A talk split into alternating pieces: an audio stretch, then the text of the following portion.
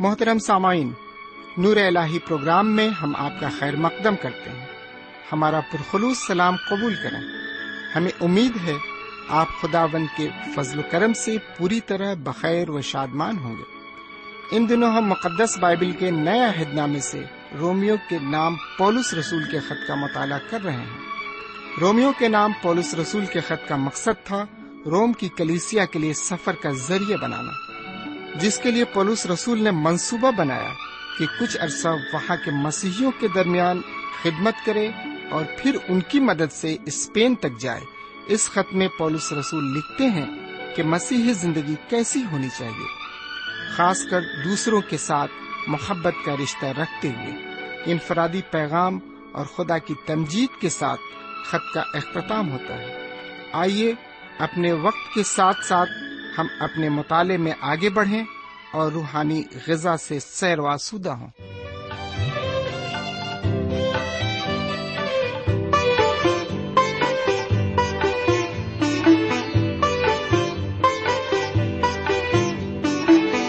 صبح شام یہ سے دل کو لگانا، مسیح کی محبت کو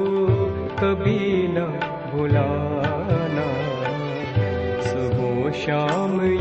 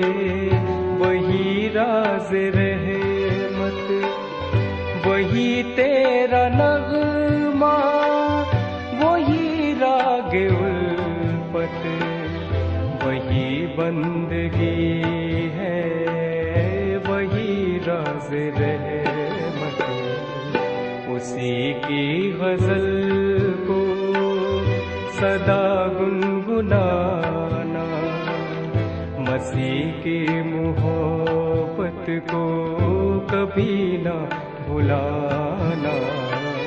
صبح شام یہ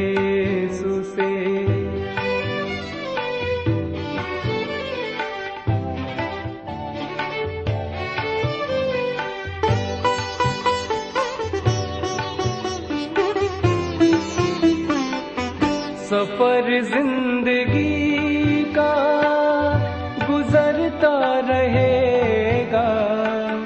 انہیں دھوپ چھاؤں میں ڈھلتا رہے گا۔ سفر زندگی کا گزرتا رہے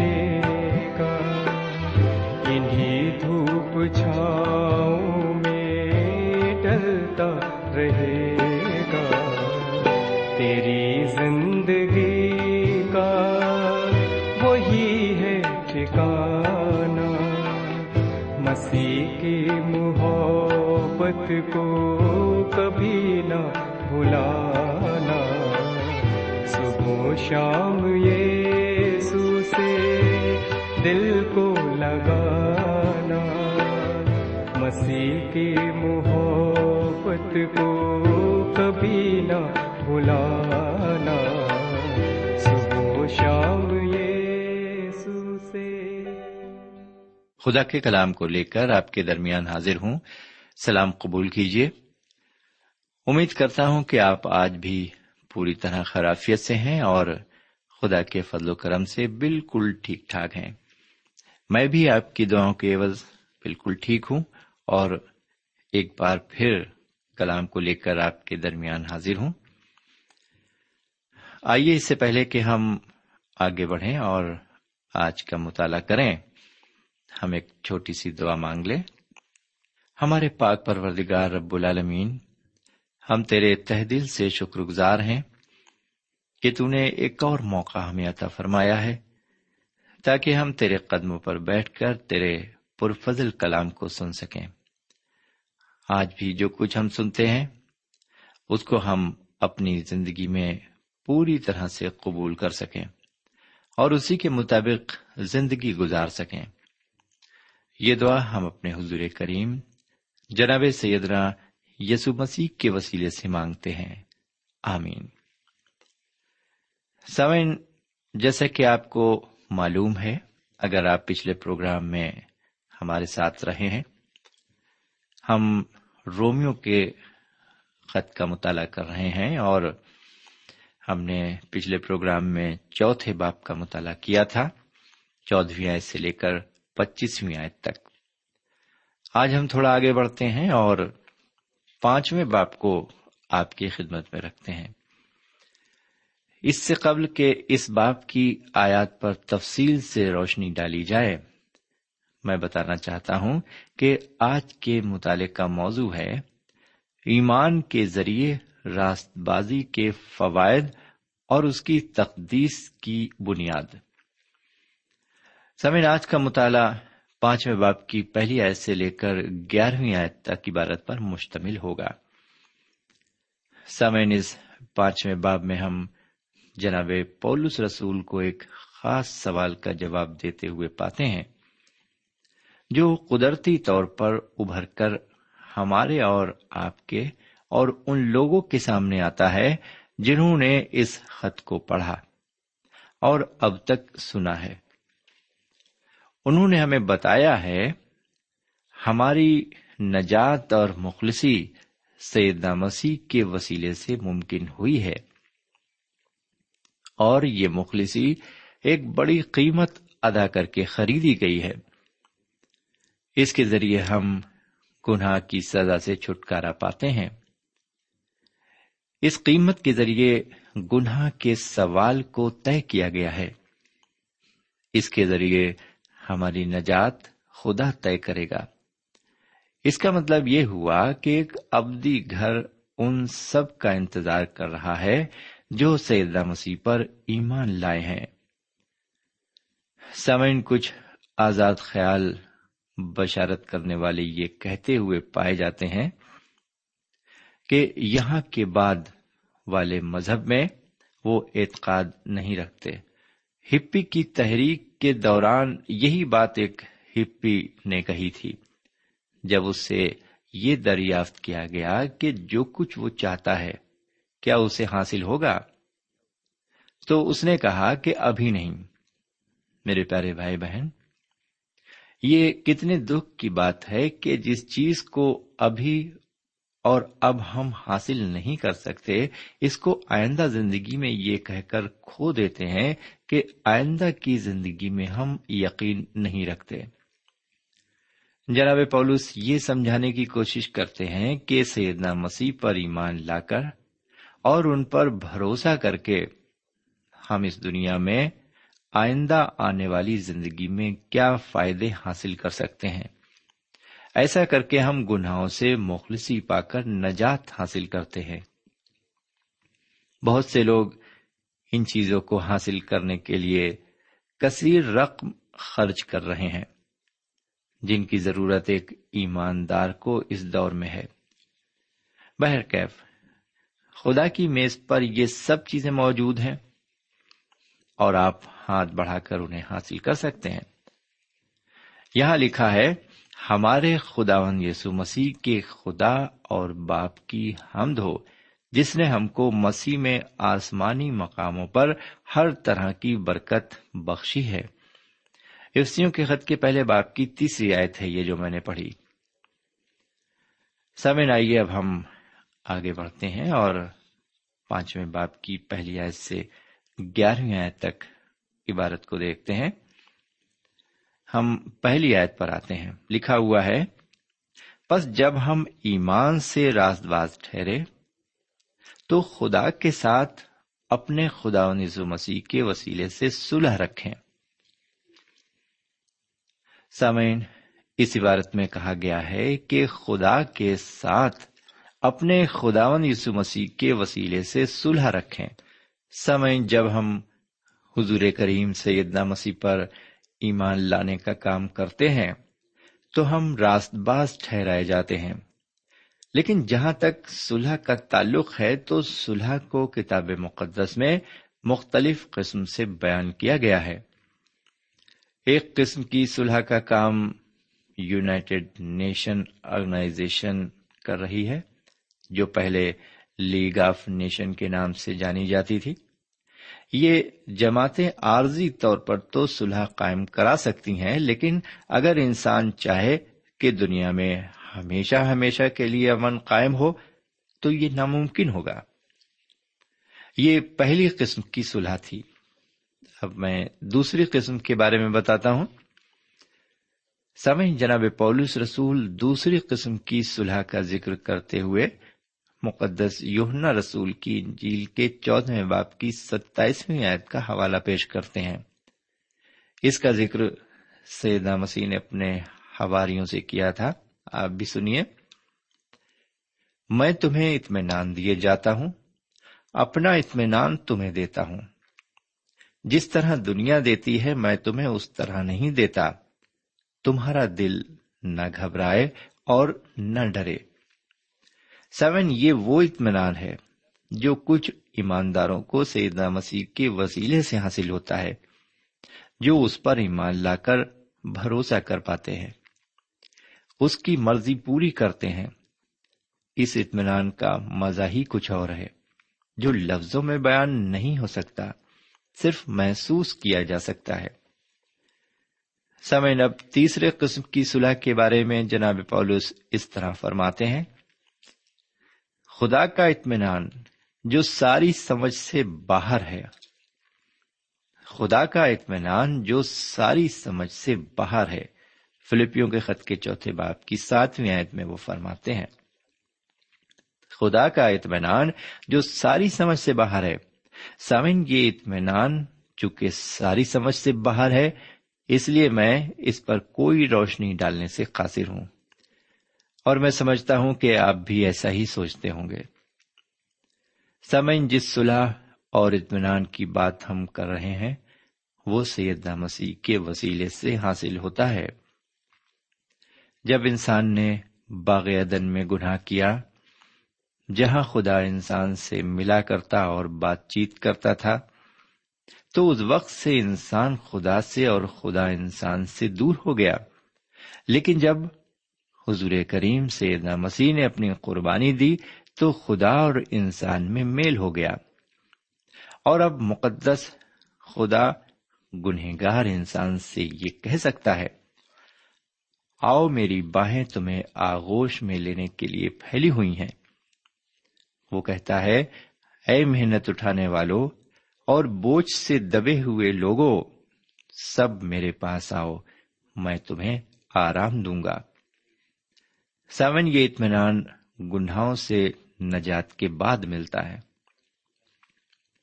سیون خدا نے میل ملاپ کر لیا ہے۔ اب میل ملاپ کرنے کے لیے آپ کو کچھ نہیں کرنا ہے۔ اب صرف یہ پیغام ہے، میل کر لو۔ جب آپ اس کی نجات قبول کر لیں گے، تو صلح کا انوکھا مزہ آپ کو ملے گا۔ صلح ہی حیرت انگیز طور پر پہلا فائدہ ہے جو مومنوں کو حاصل ہوتا ہے۔ دوسرا فائدہ ہے، اس کے لیے ہم دوسری آیت پر غور کریں گے، جہاں لکھا ہوا ہے جس کے وسیلے سے ایمان کے سبب سے اس فضل تک ہماری رسائی ہوئی، جس پر قائم ہیں اور خدا کے جلال پر فخر کریں۔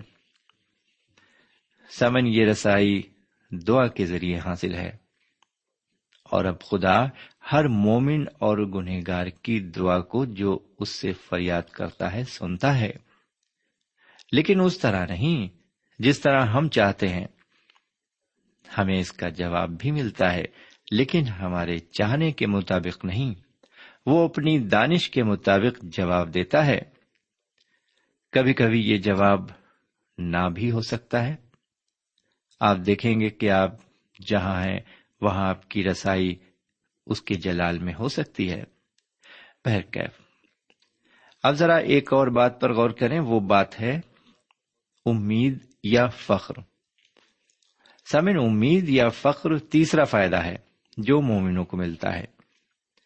جناب پولس نے اس کے معنی ایک جوان خدمتگار کو اس طرح سمجھائے۔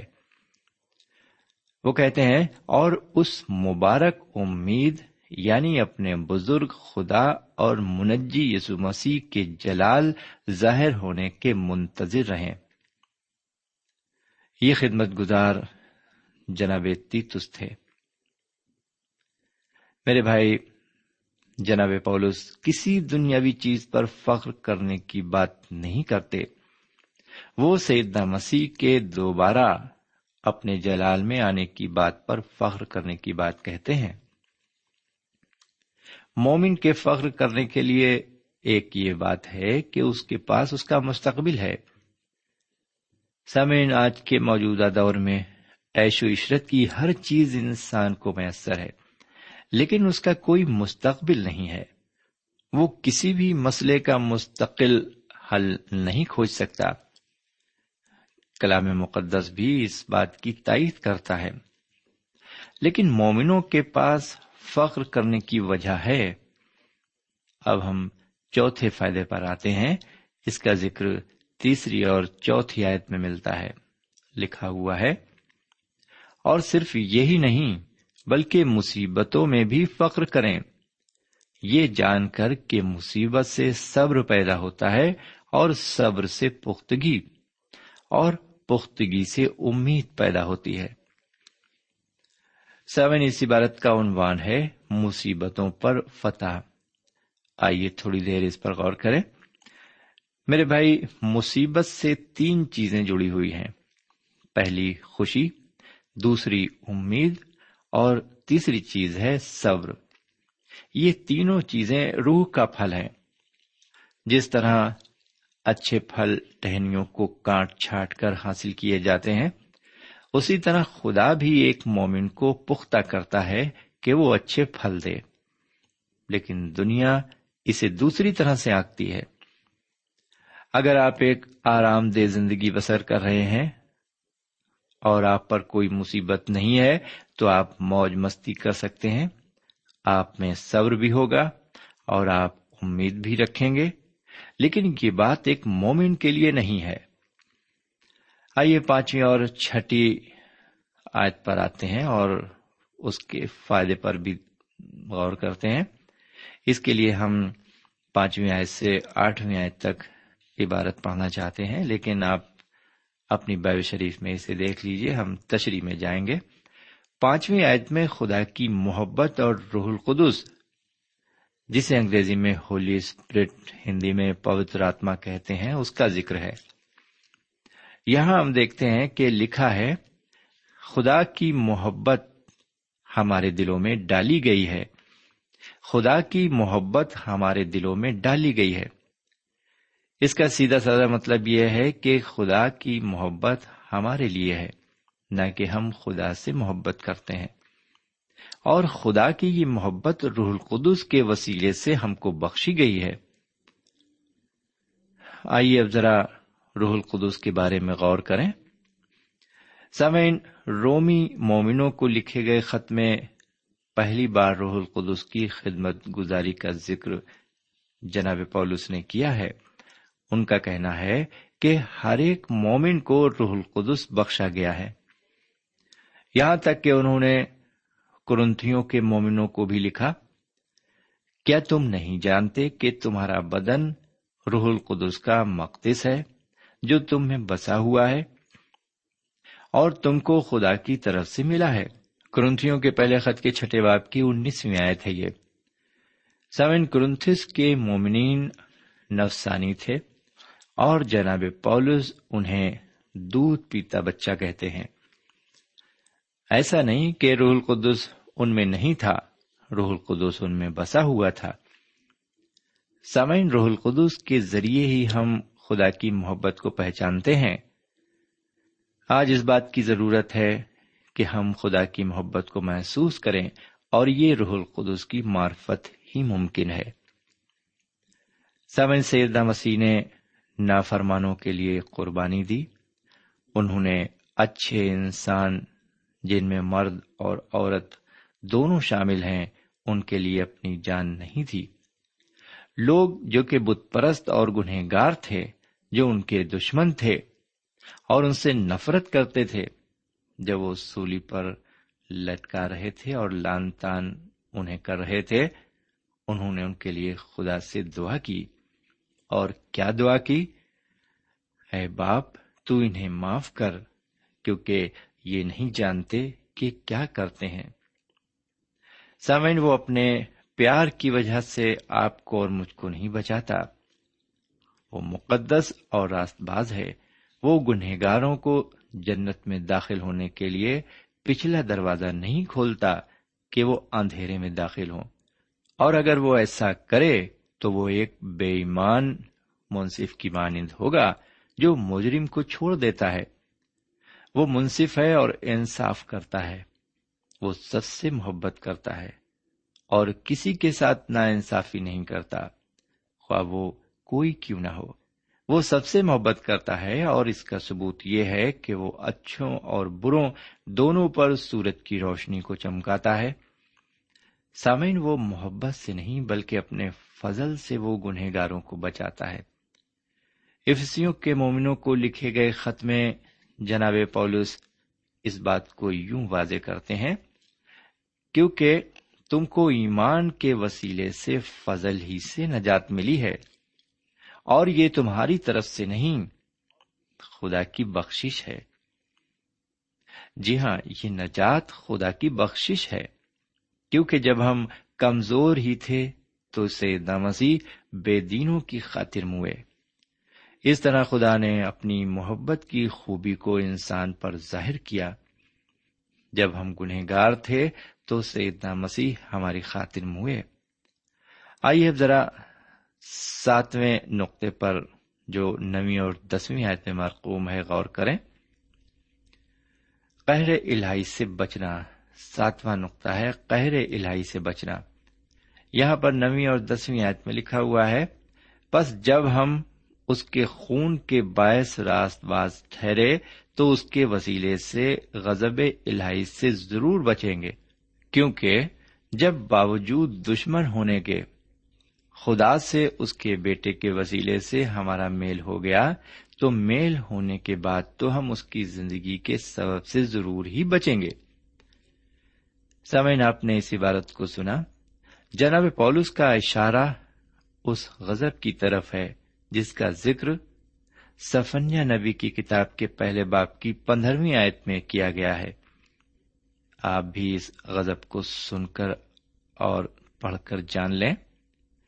سنیے، نبی کیا کہتا ہے؟ اگر بایو شریف آپ کے پاس ہے تو آپ اسے وہاں پر دیکھیں اس عبارت کو۔ لکھا ہوا ہے، وہ دن قہر کا دن ہے۔ دکھ اور رنج کا دن، ویرانی اور خرابی کا دن، تاریکی اور اداسی کا دن، ابر اور تیرگی کا دن۔ میرے بھائی، اس غزب کے دن کے بارے میں سیدنا مسیح نے بھی ذکر کیا ہے۔ جناب پولس، مومنوں کو خوشخبری دیتے ہیں کہ وہ غزب الہی سے بچیں گے۔ سیدنا مسیح آج بھی مومنوں کو بچاتے ہیں۔ اور مستقبل میں بھی مومنوں کو بچائیں گے۔ ہم فضل سے بچائے گئے ہیں۔ فضل سے زندہ ہے اور یہ خدا کا فضل سیدنا مسیح کے وسیلے سے ہم پر ہوا ہے، کیونکہ انہوں نے دنیا میں آ کر اپنی قربانی دی تاکہ ہم غزب الہی سے بچ جائیں۔ سامعین، اب ہم آخری بات پر آتے ہیں۔ آخری بات آٹھویں بات ہے اور وہ بات ہے شادمانی۔ اور فخر، شادمانی اور فخر۔ اب میں آج کے متعلق کی آخری آیت کو پیش کرتا ہوں، گیارہویں آیت کو۔ یہاں لکھا ہوا ہے، اور صرف یہی نہیں، بلکہ اپنے خداون یسو مسیح کے توفیل سے، جس کے وسیلے سے اب ہمارا خدا کے ساتھ میل ہو گیا، خدا پر فخر کرتے ہیں۔ سمین ہے نا شادمانی؟ کی بات یہ جی ہاں شادمان ہونے اور خدا پر فخر کرنے کی یہ بات ہے۔ کتاب مقدس کی یہ عظیم عبارت میرے اور آپ کے لیے ہے۔ آپ کہیں بھی کیوں نہ ہو آپ کے پاس کوئی بھی مسئلہ کیوں نہ ہو۔ آپ شادمان ہوں اور فخر کریں کہ وہ زندہ ہیں۔ کیونکہ انہوں نے آپ کے لیے نجات کا وسیلہ پیدا کیا ہے۔